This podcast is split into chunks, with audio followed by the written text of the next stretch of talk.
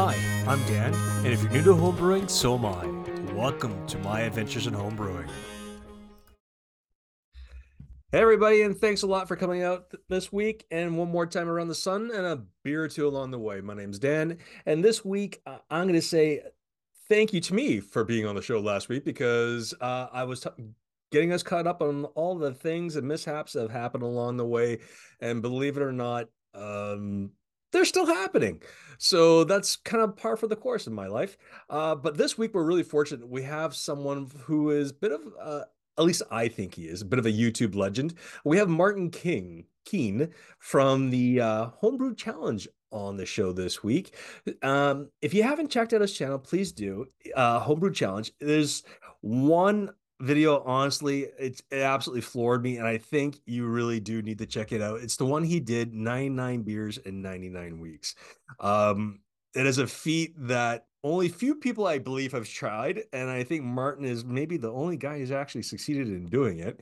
So hang tight stay tuned and we'll see you guys in two secs after a quick word from the sponsor Hey, it's Dan here one more time, and I'm happy to say that we are now, or should I say, my podcast is now sponsored by Escarpment Laboratories, yeast production for the fermentation of the exceptional craft beer. Whether your kit is on a stovetop or in a commercial brewhouse, wholesale yeast and quality control for the profitable pro brewer, community engagement and education for the discerning home brewery.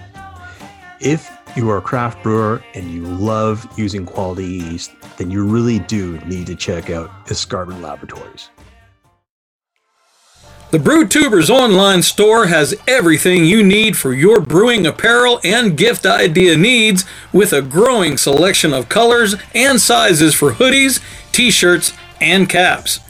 Stickers and magnets? Got them. Can holders and coffee mugs? We've got those too. Be the boss of your neighborhood and the envy of brewers everywhere when you flash that beautiful BrewTubers logo at your next local brewing competition. Want everyone to know you're a part of the Brew World Order? Strike a Superman pose with that BWO logo on your chest and make them all take notice. And if you haven't already, get over to our website at www.brewtubers.com and become a member.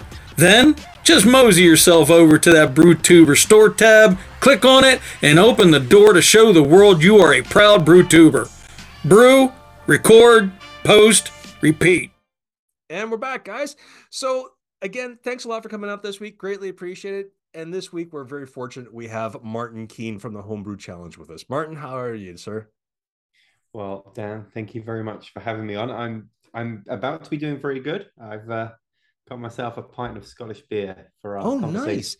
I have a dark German lager. Mm. So nice. that's Sláinte. Yeah. Cheers. Mm. Yeah. So thanks a lot for doing this. Greatly appreciate it. I have been learning a lot from the videos that you've done, and I've gotten a lot of entertainment out of the videos that you've done. Um, some of the ones I actually got a kind of a chuckle out of is one when you, your wife asked you to make her a beer, and it was that uh, cherry porter stout thing. Cherry chocolate nitro porter. Yeah. Yeah, that that was I got a chuckle out of that because like how yeah, it was a laundry list of stuff, um, which was kind of perfect because then I got to try to come up with a recipe that would that would meet all the requirements. And actually, that's been kind of a yearly thing. The year before, it was some kind of peanut butter monstrosity. Um, Mhm. so yeah, she keeps me on her on my toes with some of these uh, some of these beer styles, and um, that one actually it kind of really worked out. Like Nice. it was an English porter base, and then Mhm. it did have a milk chocolatey kind of aroma through the cocoa nibs.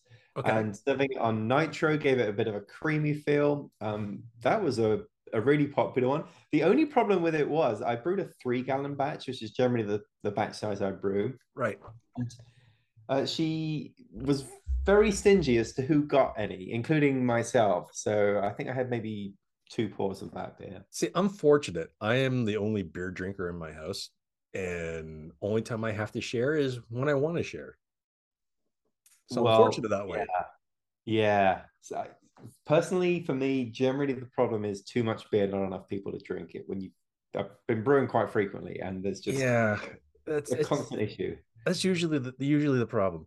So before we get going too far, and I tell you about the monstrosity I'm going to try and make, uh, let's hear a little bit about yourself.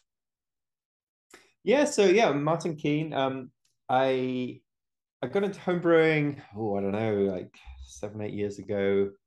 Started with Mr. Beer kits. Was a disaster. Could not make Mr. Beer kits very well. My beers would all taste like apple. Um, nobody told me about Star San. So basically, all my beers were getting infected. Uh, so I kind of put all that stuff away. And it's like, oh, I guess brewing's not for me. And then I ended up enrolling in a, um, a class at the local community college. And it was taught by a head brewer from one of the local breweries, Big Boss in Raleigh. Cool. Um, and it was, we'd go in twice a week for theory. And then we would be taken to a local brewery, pretty much different one every week where the local brewer there would take us behind the scenes and tell us about how to brew beer. And at the end, uh, for our class exam, we had to brew our own beer in a commercial brewery. We brewed a, an English ESB. Um, and that, along with a written test, was part of the qualification at the end of it. So um, it was an actual sort of professional training. And after I went through that, suddenly making beer at home became a lot easier because I had some idea of what was going on. So uh, it's yeah, amazing. right, right. It's amazing when you get exposed to the right things, how fast you pick it up. Um, I kind of started the same way. My wife got me, uh, I guess, my very first homebrew kit, where you get the the LME in a can, and you hope everything goes right. And I was always people have always heard me uh, in the podcast have heard me say this. At one point, the beer was growing mushrooms and I was just like, mm-hmm. "That's not good. We're we're gonna stop now. We're gonna stop." and then I started working at the brewery I'm at, and it sparked that interest again, and I just started picking it up how to do it from all grain, which it seemed to be so much easier than trying to do it with LME. I, you know, I uh, I brew almost exclusively all grain now, but I did brew a couple of LME beers uh, just recently, and even after doing this for years, weekly now, I still screwed up the uh, the extract. And the extract brewing is supposed to be easier because you're skipping a step, you're skipping the mash. Yeah. But I ended up um, burning the liquid malt extract on my burner, and the beer just had a very the, the appearance was way too dark, and it just had this sort of caramelly burnt taste to it, and that's because I scorched it. So yeah, yeah.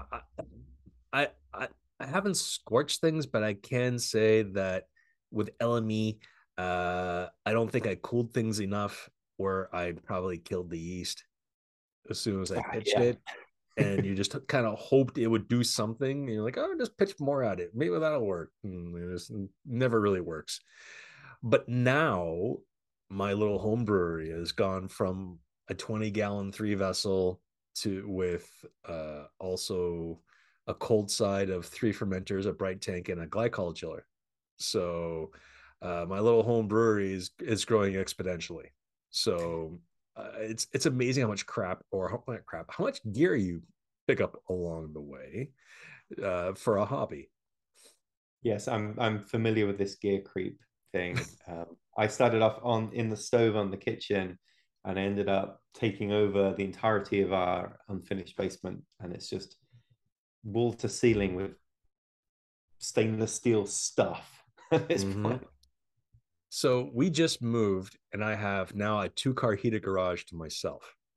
So I have room to spread out. But now that I've spread out, I'm like, how did I collect so much stuff between equipment and ingredients. I mean, I've got like more grain coming out my ears than I never thought I would. So, and I always thought, I always think, well, I've used it all. I, I just buy more, like whatever. I'm like, yeah, yeah. Base malt, I can never go wrong with base malt. I got three bins of it. It's all good. And I'm like, I got three bins of base malt. I got four Rubbermaids full of specialty malt. I've got stuff to make.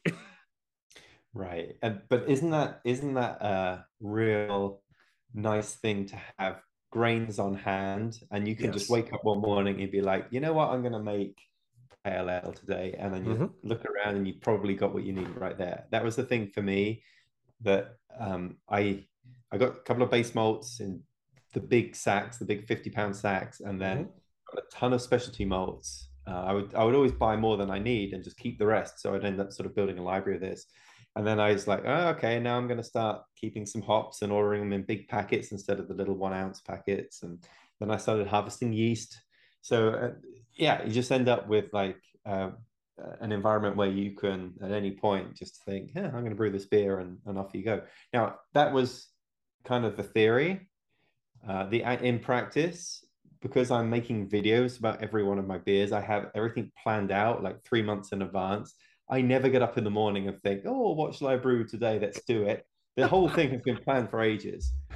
But in theory, Yeah. you have that It- option. Yeah, it, it is a nice option. So, Right. how did you get started? Uh, not uh, you've already covered how you got started, but let's hear about some of the oops that you've done along the way. I mean, we've all had the the oops. I mean, I've already said one where I was growing mushrooms inside of uh, the fermenter, uh, which was like the old school plastic bucket. Yeah, right. I mean, I have, I think I have made every process error that you can possibly make along the way because I have brewed maybe close to 200 beers at this point.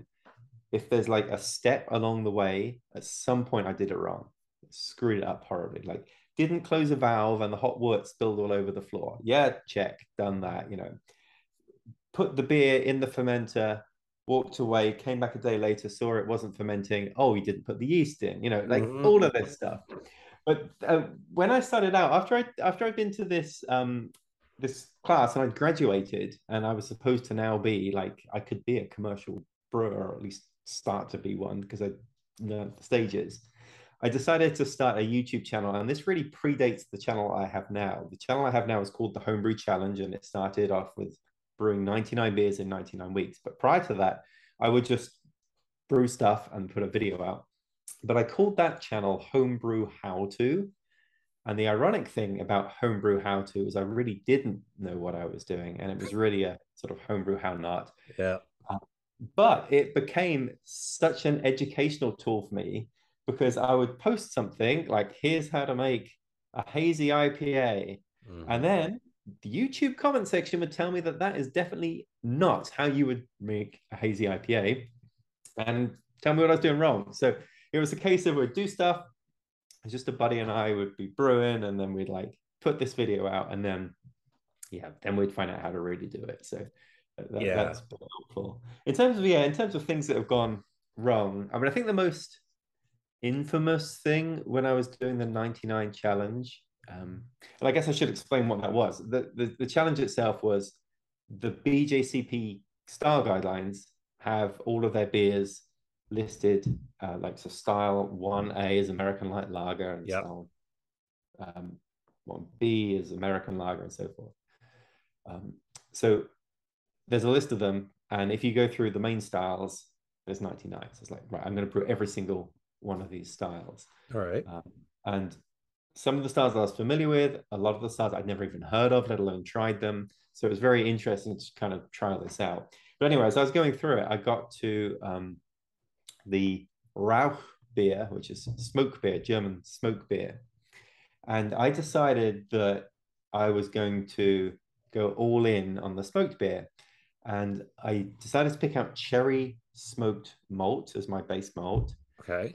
And I used, I think it was 95% of the malt was this smoked malt. Oh no. I sort of had a clue at the time that that was unusual because when I went to the homebrew store, they only had it in this tiny little jar. And I was like, well, I need like seven pounds of this. So they had to go out back and find a sack of it. Um, and when I got it home and milled it, And it's like, my goodness, the entire brewery smells like a bonfire already. Mhm. And it wasn't until I made it that I realized that the guidelines said to not exceed 30% of your total grist is to be this smoked malt. And ideally, 5 to 10% would be smart. So I ended up with this murky brown thing that as soon as you poured it, it just smelt like ash. Yep. and uh, that was the only beer, the 99 beers that we did the tasting. So I always do a tasting with with a, with a friend or whatever on camera, and we we try the beer. We did the tasting, and we're like, "That's it. Get the keg, dumped it. it. Yeah, undrinkable." Yeah, so, that that's the thing with smoke malt. You have to be so careful with that stuff. It's just so right. potent. Oh, it really is. And I ended up revisiting the smoked malt a couple more times as I went through the 99. Um, there was one style, I forget what it's called, but it's a, a mixture of smoked malt and sour beer. So it was a kettle soured beer with lactobacillus, yeah, plus smoky malt and um, it's like a Rogan beer, I think it's called, and oh, it was oh, yeah, mm, that, that was maybe okay, but honestly, any of the any of the beers that I made that involved any sort of smoke malt just were, were not for me. Yeah, I've made a um, was it a, smoked honey uh, order, and it was called it, it's it said, oh yeah, I'll use like seven ounces of uh, smoke malt. I used four, and it was yeah. perfect. Yeah, yeah. I think if you're subtle about it, that probably actually comes out quite nice yeah it's it's it's better to err on the side of caution uh, especially when using that style of malt i find anyway is because even if you go to where they say that recommendation it's you're going to have your palate say yes or no. If you go lower you're like well it could use a little bit more next time. You can come up 1% you can come up 2% that's right but you it, can't take the smoke out. Exactly exactly. I mean one of them, like I mentioned before, there's a monstrosity I'm going to try and make, and you may laugh at this because it's a total Canadian stereotype. I'm going to be making a a stout, an imperial stout, but I'm going to do it with maple bacon donut, maple bacon donuts. Wow, actual donuts are going to go with the mash or something. Wow. Yep. So we have a great uh, donut shop in Ottawa called Susie Q Donuts. And they make the best yeast raised maple bacon donuts out there. And they're made every day, every day, because they sell out every day. So I'm gonna go and I'm gonna do a small batch of this because I have no, I have my my Brewzilla and I have the big system. I'm not gonna go full out on the big system because I don't know how it's gonna turn out. Right. Go on the small side. Eh, if it doesn't go that great, well, it's not no harm, no foul. But everyone's saying, well, you got to worry about the grease, you got to worry about from the bacon, there's all this, all that. I'm like, well, I've talked to the guys at Genus Brewing, I've talked to my bosses uh, at Stray Dog Brewing Company where I work, and a few other people here and there. And they've all said that the grist or the grain bed will act as a filter and catch the grease. Interesting. Yeah. I mean, that would be the my main concern is the donut and the bacon Yep. Both full of fats that you do not want in in the the wort, right? So yeah, that will be interesting. It'll be it's gonna be interesting, but that one's gonna have to wait because there's other beers that have to get made. Like I've got a uh, an Amarillo hop and tangerine pale ale. I'm gonna be making. Uh, there's uh, actually a part of there's a club I'm a part of called the Brew Tubers, and we're we have a competition going on on that an experiment i should say with uh, help of one of our sponsors who's p- supplying the yeast and uh, the hops that we're gonna there's six of us going to make the same beer and do a comparison and see how it all turns out and it's oh, all fun. different um, varieties of this one hop being a straight t90 a hop extract or kind of like like a cryo hop it's not Yakima Chief or whatever else, but it's similar to that.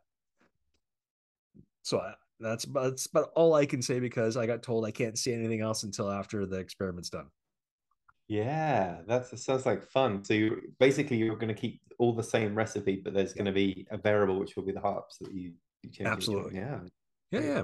So now going forward into your channel, what do you find that you found out along the way that what you like about homebrewing and what you kind of like wish you never really had to do?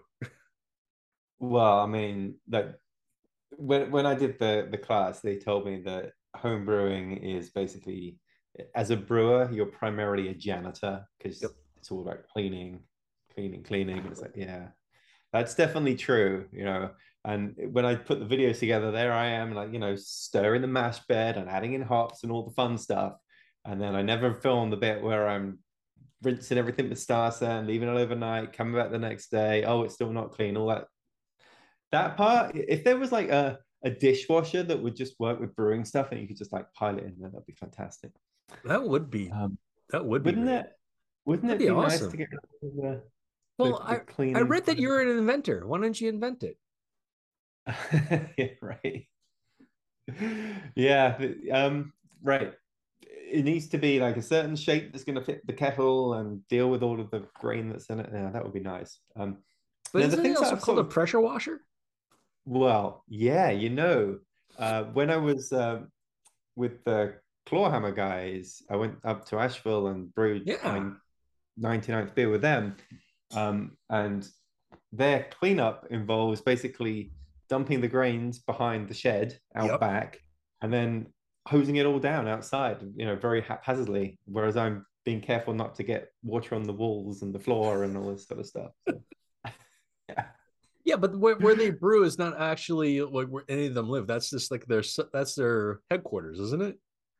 That's right. Yeah, they have a, a basically it looks like a house from the outside, but it Mm. is a video studio and brewery. Um, That's yeah. pretty You awesome. know, I mean, I don't know, I don't know if they have this in your brewery, but when I first started sort of specking out my unfinished space, the thing that I really wanted to get and I didn't get because it was turned out to be too expensive was a floor drain where it all, Yeah. you know, you could just go like crazy and then everything would, would go down into the floor drain. That was like the one thing I was wanting to do, but it was just impractical. Yeah, no, there's no floor drains here, unfortunately. Um, if I was to do it, it would be going straight into a septic tank, and then I'd be, yeah, I'd be SOL because Mhm. all the cleaners and things that go into that septic would not be conducive to everything else that's going into a septic tank. So I'm relegated to using a gigantic rain barrel. Oh, okay. It all goes into the rain barrel, and then I'm trying to work it out where I have a friend who has a pickup can come and take it, and we can take it to uh, where I work and put it into our wastewater tote. Okay. So that's that sounds like the friend with the truck needing to shift the heavy uh Yeah, yeah. Well, it's they're, they're, they're two like I got two 10 gallon, 10 gallon to 20 gallon. I think they're probably tens 20 gallons uh, of water. barrels uh, that I can just dump all all the wastewater into. Yeah. I mean, I, I live out, I have an acre and a half property. So if I really wanted to be not environmentally friendly, I could go in behind my house and just dump it all. But I don't have it in me to do Mhm. that because you've got like caustic cleaner, you've got Star San, and that's not necessarily Right. great for the environment. Right. So, but it's all good. So, what do you have up and coming for new adventures for your for your channel, or is there anything you can say or can't say? Uh there's stuff going on, but I don't know how much I can really talk about. Um but I can talk about some of like the immediate stuff that's happening. So sure. I, I I've just just fermenting a beer at the moment for for an upcoming video, and you know I've been focusing on styles. I said 99 styles, and then since then I've done about 30 more beers, and they've all been a specific style.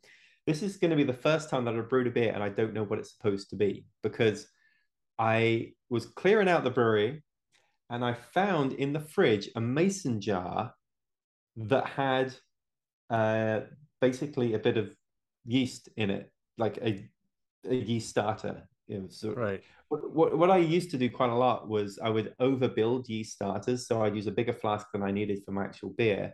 And then I'd just siphon off a little bit of that, put that in a mason jar, put it in the fridge for a few months. And then I've got yeast if I need it. Um, and I haven't done that for a long time. So I found this yeast in the mason jar and it wasn't labeled. And I have absolutely no recollection of putting it in there. Oh no. So I do not know what this yeast is.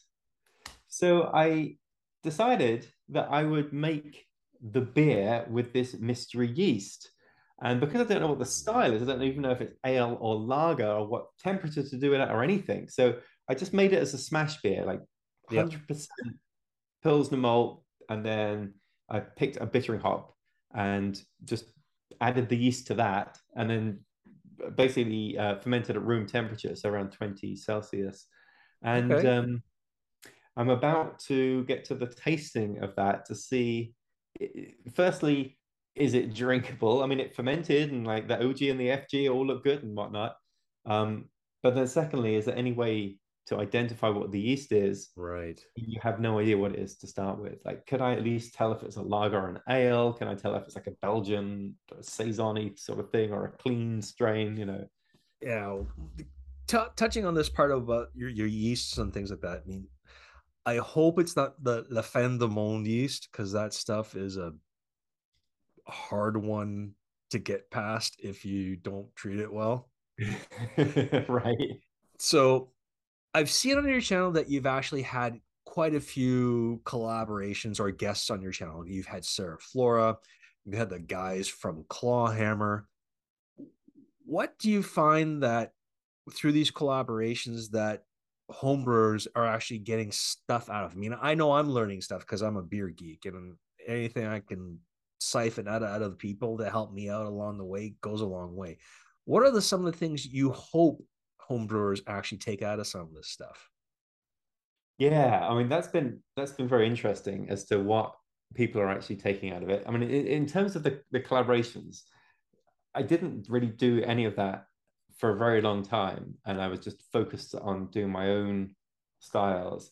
And then I ended up doing one. I was like, okay, actually, I think the only thing I want to do at this point is collaborations. Like, there's a whole bunch of brewers out there. I just want to, you know, work with them on different stuff because they, there was all so much fun and just yeah. brought a different perspective on things. So we would challenge each other of like, here's a recipe, you finish it off and brew it and send it to me and that sort of thing.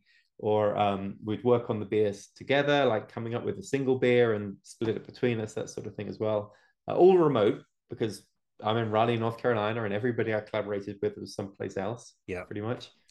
Um, but you learn a lot from that, and also because we were all YouTubers, we kind of learned a little bit about how we did the videos as well. So like the way that Sarah puts her videos together is completely different. The whole process is completely different to my process. So it was really interesting comparing notes on how she did it. Uh, I work with Trent Musho, who has the the Brew Show, which is yep. super high production quality stuff. He works in video professionally and clearly shows. Um, so we'd be like geeking out on all sorts of the, the yeah, that's not fair. of all the fun stuff to work with.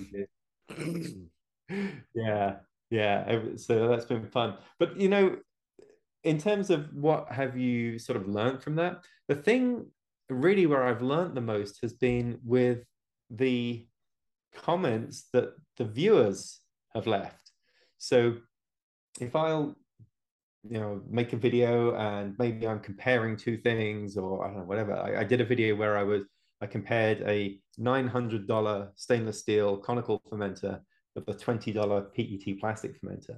Brewed the same beer um, and then did a taste test could we tell a difference that sort of thing. Well thought I'd done a really smart experiment for that and then um, the video goes out and people are like ah you didn't think about this you didn't think about that. What about temperature control? And all this sort of thing. Mm-hmm.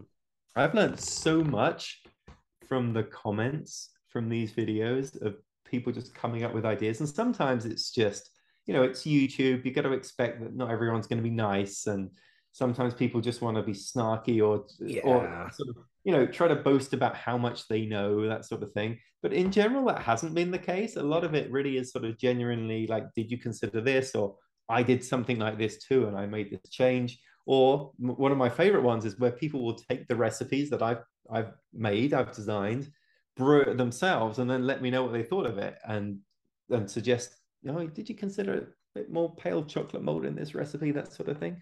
So yeah. that's really where I've been able to learn the most through this.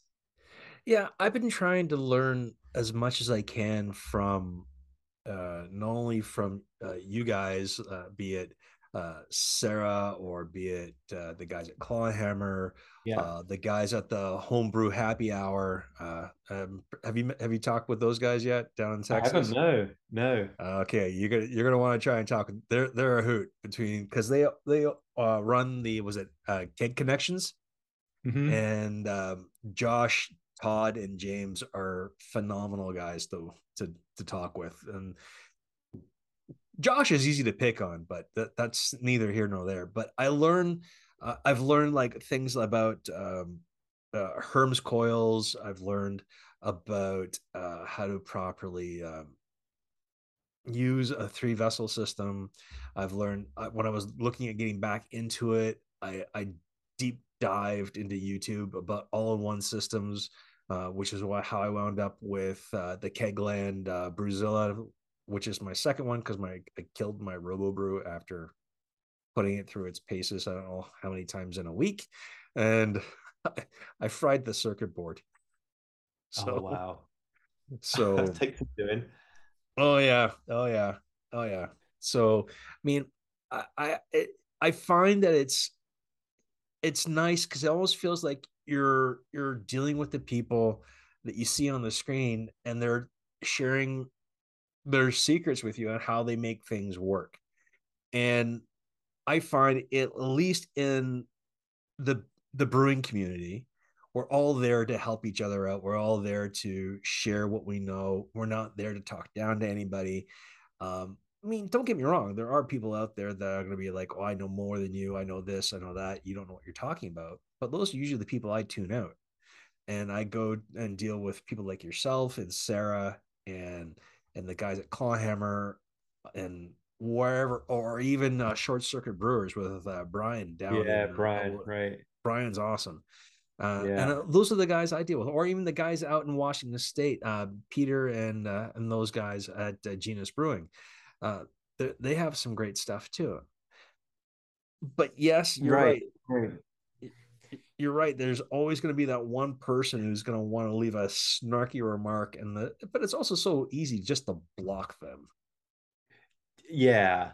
Don't feed the trolls. Never reply to those. Some of them we we uh, I'll I'll read them out to my family. We like have a real good laugh about some of them.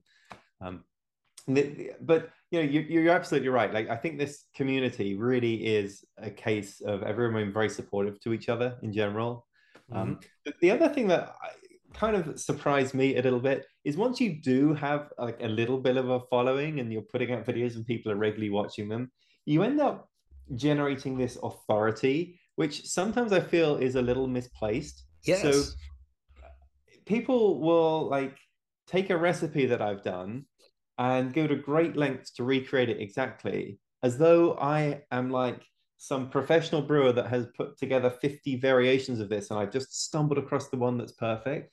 I mean, that is absolutely not the case. When I was brewing ev- a different style every week, which is really what I do even now, I am not an expert in that style. I'm like just sort of coming up with a recipe which I think sounds good and it uses ingredients that I like, or I'm going for some Yeah. particular idea. There, there was one video I did. Um, I think it was a New England IPA, how to brew a New England IPA. And I went through a very elaborate process of how to do it because I wanted to minimize oxygen exposure. Yep. And I, I used a FermZilla.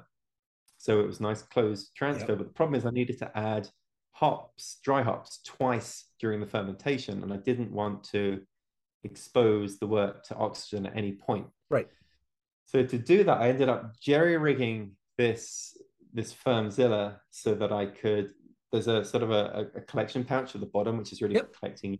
But I filled that Yep, yep. with hops, and then I flushed that with CO2, and then I dropped all the wort down. So that got me the first hop addition. And then for the second one, I had hung up inside of the FermZilla uh, a little brew bag that had the second hops in it, hanging by a magnet. And then when it was time for that, I would pull the magnet away, and then that would drop into the beer. So that now I've got my second dry hop edition, and I hadn't had to open anything up. My goodness. This was just like over-engineered stupidity. And um, one of the viewers then went through and he was asking me a lot of questions. And then he told me that he'd gone out and ordered the exact same system down to the magnet that I'd used in order to perfectly recreate what I'd done. Oh shit. yeah, I'm just messing around in my basement. This is not necessarily the best way to do anything. Yeah. yeah. So I did a lot like I admit it. I'm like I'm like that guy because there was a I saw um I forget what channel I saw it, but they were using a dry hopper. It was Brian on Short Circuit Brewers. He had got a uh, a dry hopper from uh, Brewers Hardware.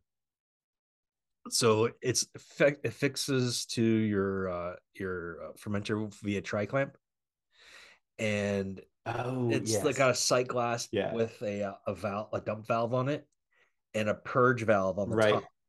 So keep that one part closed. You purge it full, put put your hops in, cap it, purge it full with all the CO two, and you just open it up, and it just drops straight down. And I'm like, how easy is that? Here I am before going, I gotta pry the bucket open, throw everything in, hope to God it Right. works, or I'm gonna open up this one port on this lid. Hopefully, I don't let too much oxygen in, and everything's gonna work out. So I can understand what your viewer did because I did the same thing. Because I went out and bought that dry hopper to make my life easier.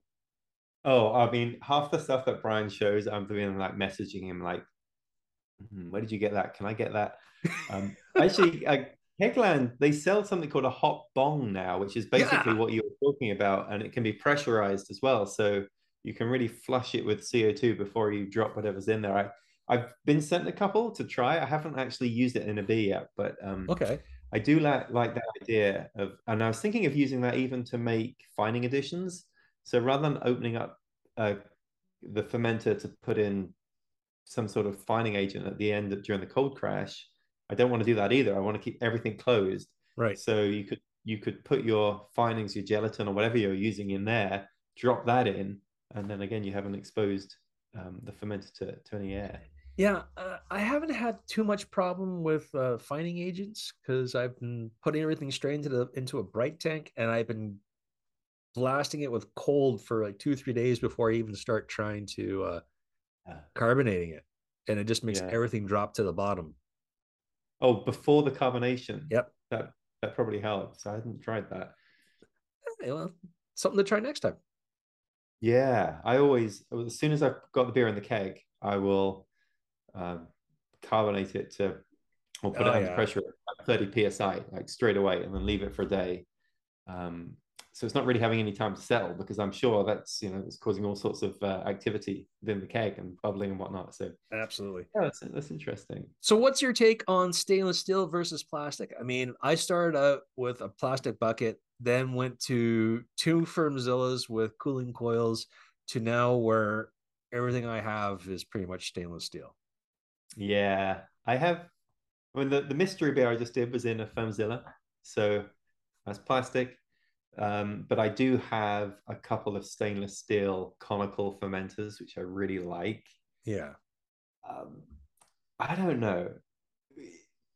When I did that experiment of the $900 stainless steel versus the $20 PET fermenter, um, there were a lot of differences in in how those two beers were treated because one was temperature control with glycol and the other was just like left on the side, which has probably made a big difference. But when we tasted the beers, I was kind of expecting one to taste better than the other because it had been in this expensive fermenter and I couldn't tell any difference. So it does make me kind of wonder would I have been fine going back to the old PET carboys, which is how I started, and then siphoning stuff in and out of there? Mhm. But um, I do like the stainless steel fermenters because you can do things like pressurize them Yeah. for closed transfers and so forth. But then with the FermZillas, you can do that as well, on they're plastic. So Yeah. in terms of like bling appeal, the stainless steel stuff looks awesome. It looks But- cool. Yeah. It's it's got the cool factor. Right, it's got the cool factor, and it looks professional. It looks like what you see in a in like breweries like you work in. But um, I don't know how much of a difference that really makes. Yeah. I mean, I, I love my firm FermZillas. I still have them. The only downside to them, and they've just recently changed it, is where that collection jar is. It's got that funky reverse thread on it. Oh, yeah, that was and terrible. I, absolutely hate it. Now they've changed that, I Yes. believe, now to a tri clamp. That's right. Yeah. Which And makes I- life so much easier. I've just cleaned it out. So I just made this mystery beer and I just had to clean that thing out. And yeah, you undo the tri clamp and then you can just rinse it all out. And there's no problems like there were before with that collection jar and everything getting stuck there and not being able Yeah. to clean it. So I mean, I have um like a, I guess a, yeah, it's a keg washer. It like uh, the Mark II, Mm. Mark III cake the washer. Mark II, yeah. Yeah. Yeah. And I would use that to clean out the FermZilla. I'd give it a good like dump out first, then over top, and I would just hold it, move it around, and make sure everything was getting a good blast of water. Um, but there were I always found there was no really true form to make sure there weren't any scratches on the inside because every now and then you get you get your hand in there or you move it in the sink you, you get scratched. Um that's kind of why i like the cips uh for the stainless steel. You just drop them in hook up um like either a riptide or or Yeah. whatever pump that you have that or a chugger pump and you just let it do its thing i mean i find Yeah. those work better Yeah, I think once you start doing stuff over and over again, like you say, the scratching on the on the plastic, just the general durability, the stainless steel stuff's gonna last forever. I feel like, you know, I've had I put 100, 100 batches through one of my fermenters, still looks great. You know, Mhm. bit of barkeeper's friend, it looks good as new. So, um, I haven't done much of the clean in place though. I do have one of the clean in place balls, um, so that you can spray it all around, Yeah. and then um, I just manually rinse that thing out, fill it back up with warm PBW, let it soak overnight, and I don't know. I'm probably making more work for myself. what I usually do is like uh, I'll get everything all cleaned out, and when it comes time to clean the fermenter, I'll have boiling, not boiling, but really hot water going, the proper amount of uh, of um, PBW, Yeah. and then I'll just hook the pumps up and let it do its thing. And when once that's done, I'll if I have another fermenter that needs to be cleaned, I'll transfer it over into the next fermenter and let it do its thing, and then it gets dumped into the wastewater barrel, and then they both get hit with uh, Star San. Wh- When you do the Star San, is that the clean in place thing as well, or are you? Yeah. Yeah, you So don't need that much. Clean in place water with PBW, dump that out, clean in place again with Star San water. And then it's then I just purge them out with CO two, and they're ready to roll. I need to try that. Anything that's going to reduce the cleaning is Absolutely. I mean, don't get me wrong. I don't mind cleaning the stuff, but anything to make my life easier in the cleaning process, hell yes. Oh yes, I couldn't couldn't agree more. You know, that's kind of been a theme actually with me is what because I've been brewing so much, and sometimes not even because I wanted to, but because I had a schedule to meet, a challenge to succeed with, and all that stuff. I got I've just got obsessed with like optimizing the process and how can my brew days be shorter? Because when I started out, I had uh, a Blichmann Brew Easy system. I don't know if you're familiar with that, but it's Oh, I know those. two kettles stacked onto each other. Yeah. Uh, half the water is in each of the kettles and it circulates between them. Yeah, yep. So um, that was a bit of a bit of a difficult one to get like honed in, and I it was also very big. It was for ten gallon batches, so they were two 20 gallon Yep. things. Uh, so a brew day would be like five six hours from that, and now I've got it to the stage where within two and a half hours I can go from stepping into my basement and turning on the cameras and turning on the water to having left with everything soaked and the cameras turned off in two and a half hours. So that sort of I've learned how to optimize things, but along the way I'm like, well, you know, how could I go even more? So for example, the last, I don't know, 50 beers I've done, I have only boiled for 30 minutes. Lager Really? or ale, regardless, 30 minute boils. And then I just adjust the hop additions accordingly. So if you're not boiling for 60 minutes and you're adding in a bittering hop at 60 minutes, you're going to need to add more of that hop in if you're adding Yeah. it at 30 minutes to get the same um, some same level of IBUs at the end, of course. But just you know, that's easy in in beer calculating software. But I have noticed no drop in quality, and I've spoke to a few other people but also kind of swear by 30 minute boils. And what a say, what a time saver. That's instant 30 minutes off huh. the time right there. I never um, thought about thought about that for 30 minute boils. I mean, the lowest I've ever done was for a boat for a Berliner, where it was only 15 minutes. Yeah, right. You, you're just basically sanitizing the, you know, pasteurizing yeah. everything on you. That's all it is. It's yeah. just making it able to put the yeast in without killing it. Right. So, um, all right. Yeah, but no, I mean, people have some sort of you, you might think, well, I'm going to have issues with maybe DMS with Pilsen malt, yeah. but not at least to my taste and my taster's taste, we haven't noticed that being an issue at all. Um, and the hop utilization does seem to work pretty well if you if you follow along the brewing software that yeah. sort of getting more or less the same level of bitterness. Now I've not tried a, a, 60 minute and a 30 minutes kind of side by side. That would be kind of interesting with the same recipe. But in general, 30 minutes has been great. And then that get me think got me thinking, right, how long do I need to be mashing for? Do I need to be mashing for an hour? Because that seems like an awfully convenient round number, like the 60 minute boil. Is there any like science behind that? it? Yeah. Right. What's the science behind that? So so with that one, you can actually check along the way by just taking a gravity reading and you can see yeah. is it still converting anything and what I seem to find is that most of the conversion does happen within the first 20 minutes or so and then after that you get a little bit more as you go through but it slows down quite a lot so if you are in a hurry and you just want to do a 30 minute mash if you just calculate your recipe saying that you're going to get a few percent less efficiency and then build your recipe based upon that oh. then you can get away with a much shorter um, mash time. And in fact, uh, Kyle from from Clawhammer Supply, he put out a video recently where he measured his mash every 10 minutes to see what the conversion level was. And um, yeah, after about 20, 25 minutes, he was almost where he was expecting to be. And the rest actually, I think I saw that one. It was like, yeah. Okay. Yeah. All right. So what kind of beers do you normally gravitate to gravitate towards for yourself personally to make yeah um so the styles that i really enjoy well yeah style um uh, i've got a yeah a scottish beer here although I, I sort of like english bitters and a lot of the stuff you get on cask i don't have any way to do cask at home but when i go to england I mean, I live in America now, but I'm originally from England. I would always get something on cask. I would not have um, guessed that. Yeah. um, I also really like Belgian beers. Okay. In my, I would say my favorite style is Belgian triple.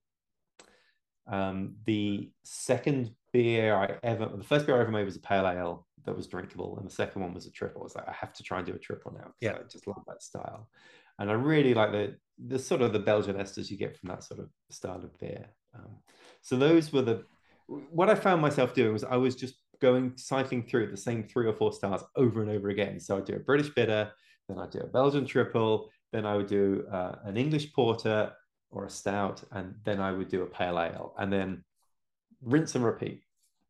And uh, that's when I had my eyes open that there were actually 99 of these different beer types, and right. maybe try some different ones. Have you tried making any uh, historic beers? Yeah, I did. I went through uh, the pre-prohibition porter and lager. Um, those were part of the the BJCP guidelines. I did a Sahti. I don't know if that's historic or just weird, but it's one of those. Um, so there's a Scottish. Yeah. There's a. I made a, a historic Scottish beer that's not in the BJCP, which is I don't understand why it's not. Uh, it's spelled F R O A C H. Hmm. And it's there's no hops in it. It's all done with heather tips. Oh, heather tip. Okay, that sounds a bit like Sahti. Sahti was juniper berries and branches. So this was okay. freaking awesome. I blew coworkers away with this. And they're like, oh, this is great. What hops? There are no hops. There's Dan, it's bitter. There's hops in this. I'm telling you right now, there are no hops in this beer. That's crazy. So uh, was that? Did you boil that beer? The Sahti that I did was a no boil beer that you. No, I boiled it. put the branches in and then hope for the best. Yeah. So I got the heather tips from a uh, local homebrew store. Uh, and then in order to do it with in Canada, in yep. Canada they had heather tips from Scotland. Yep. Wow. So the recipe I was looking at said, well, you can use Amarillo or whatever. I'm like, scrap that. We're gonna go as true yeah. to form as possible. so I tripled up on the he- heather tips to make sure I compensated for not having any hops. And it worked so well. So, so well. So, like, if you go into Beersmith or whatever, can you put in heather tips and it will tell you how many IBUs that's going to generate? Uh, maybe if you like, I use Brewer's Friend because that's mm-hmm. I've I found that's for me the easiest one to use. Uh, Beersmith is like, yeah, Mr. Sm- Brad is a he's a great guy, but it it, it just makes my my brain bleed trying to use that software. I mean, I, I like things that are like soldier proof. Like I'm used to making things go boom and breaking them. I'm not trying to make anything else break down the line. so, but Heather, I, I'm not sure if there's a way to measure the Heather tips. I'm pretty sure if you put it in there, it would tell you. That's crazy. Yeah, I mean that was actually pretty cool. And then I did one with uh, only elderflower. Yeah, which worked out pretty good. And but they all they both I mean I'm not don't get me wrong I love a good beer but I'm not the biggest IPA guy. But these came out very close to where my breaking point was for a, a pale ale because it was bordering on being like that IPA flavor and I'm not too big on don't get me wrong I, they're good they're just not necessarily something I would normally gravitate towards Right, right. It's it's kind of been kind of interesting because I would uh, start to really appreciate IPAs a lot and was making a lot of IPAs and pale ales, and double IPAs, and all this sort of stuff. And now I'm sort of gravitating the other way and going for the more malt forward beers yep. again. And I mean, obviously, like British bitter, despite the name bitter, is very malt forward. And oh yeah but also just like the German lagers and Kolsch's and stuff like that, which I before I would be like, yeah, it's just kind of watery beer. But it, I think once you sort of you learn, um, you start to learn the craft a little bit. I think it's quite easy to dump a lot of hops into a beer, and it can cover up all sorts of issues you had with your mash and whatnot, and no one's going to notice. Yeah. But if you're if you're brewing a German lager you better get your fermentation temperature right because it's going to be very obvious if you didn't. There's no hiding. Right. So I really sort of, I think, started to appreciate that a bit more. And then it's ended up affecting the beers that I like to drink. Absolutely. I find that too. I find that some of the people that I know who homebrew, they're like, oh, I screwed up. I just threw a bunch of hops at it. I'm like, well, why are you just throwing hops at it for the sake of throwing hops at it? Now you're just making a, a hop bomb of a beer. You're right. not going to get any taste of the malt or any any anything extra you might have added into it for flavor. All you're going to get is nothing but a straight bitter. You're not going to get any extra aroma out of the hops. You're not going to get any extra flavor. It, uh, you're just going to get straight bitter. And uh, unfortunately, that's why I find a lot of people when they're first starting out in home brewing – like okay i made a mistake um hops. Hops are my friend and they just throw hops at it. I'm like okay that that's your call. I mean you're drinking it not me. I mean what do you find that some of the the mistakes that homebrewers do do and they just think well it, it is what it is and just go for it? You know there's the thing that i used to obsess about was the gravity and efficiency numbers on brewing.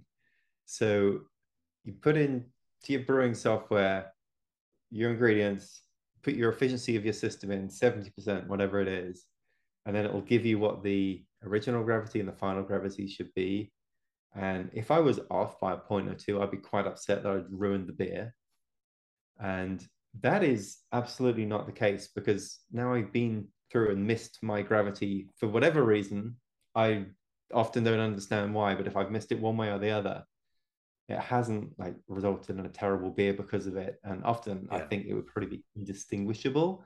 Um, but I know people that would be very concerned about getting that right and would, would add sugar, uh, you know, into the the boil to try to to to, to boost the numbers, yeah. or boil for longer to distill the the wort and that sort of thing. And I really have chilled out over that sort of issue now because I haven't noticed it making any difference.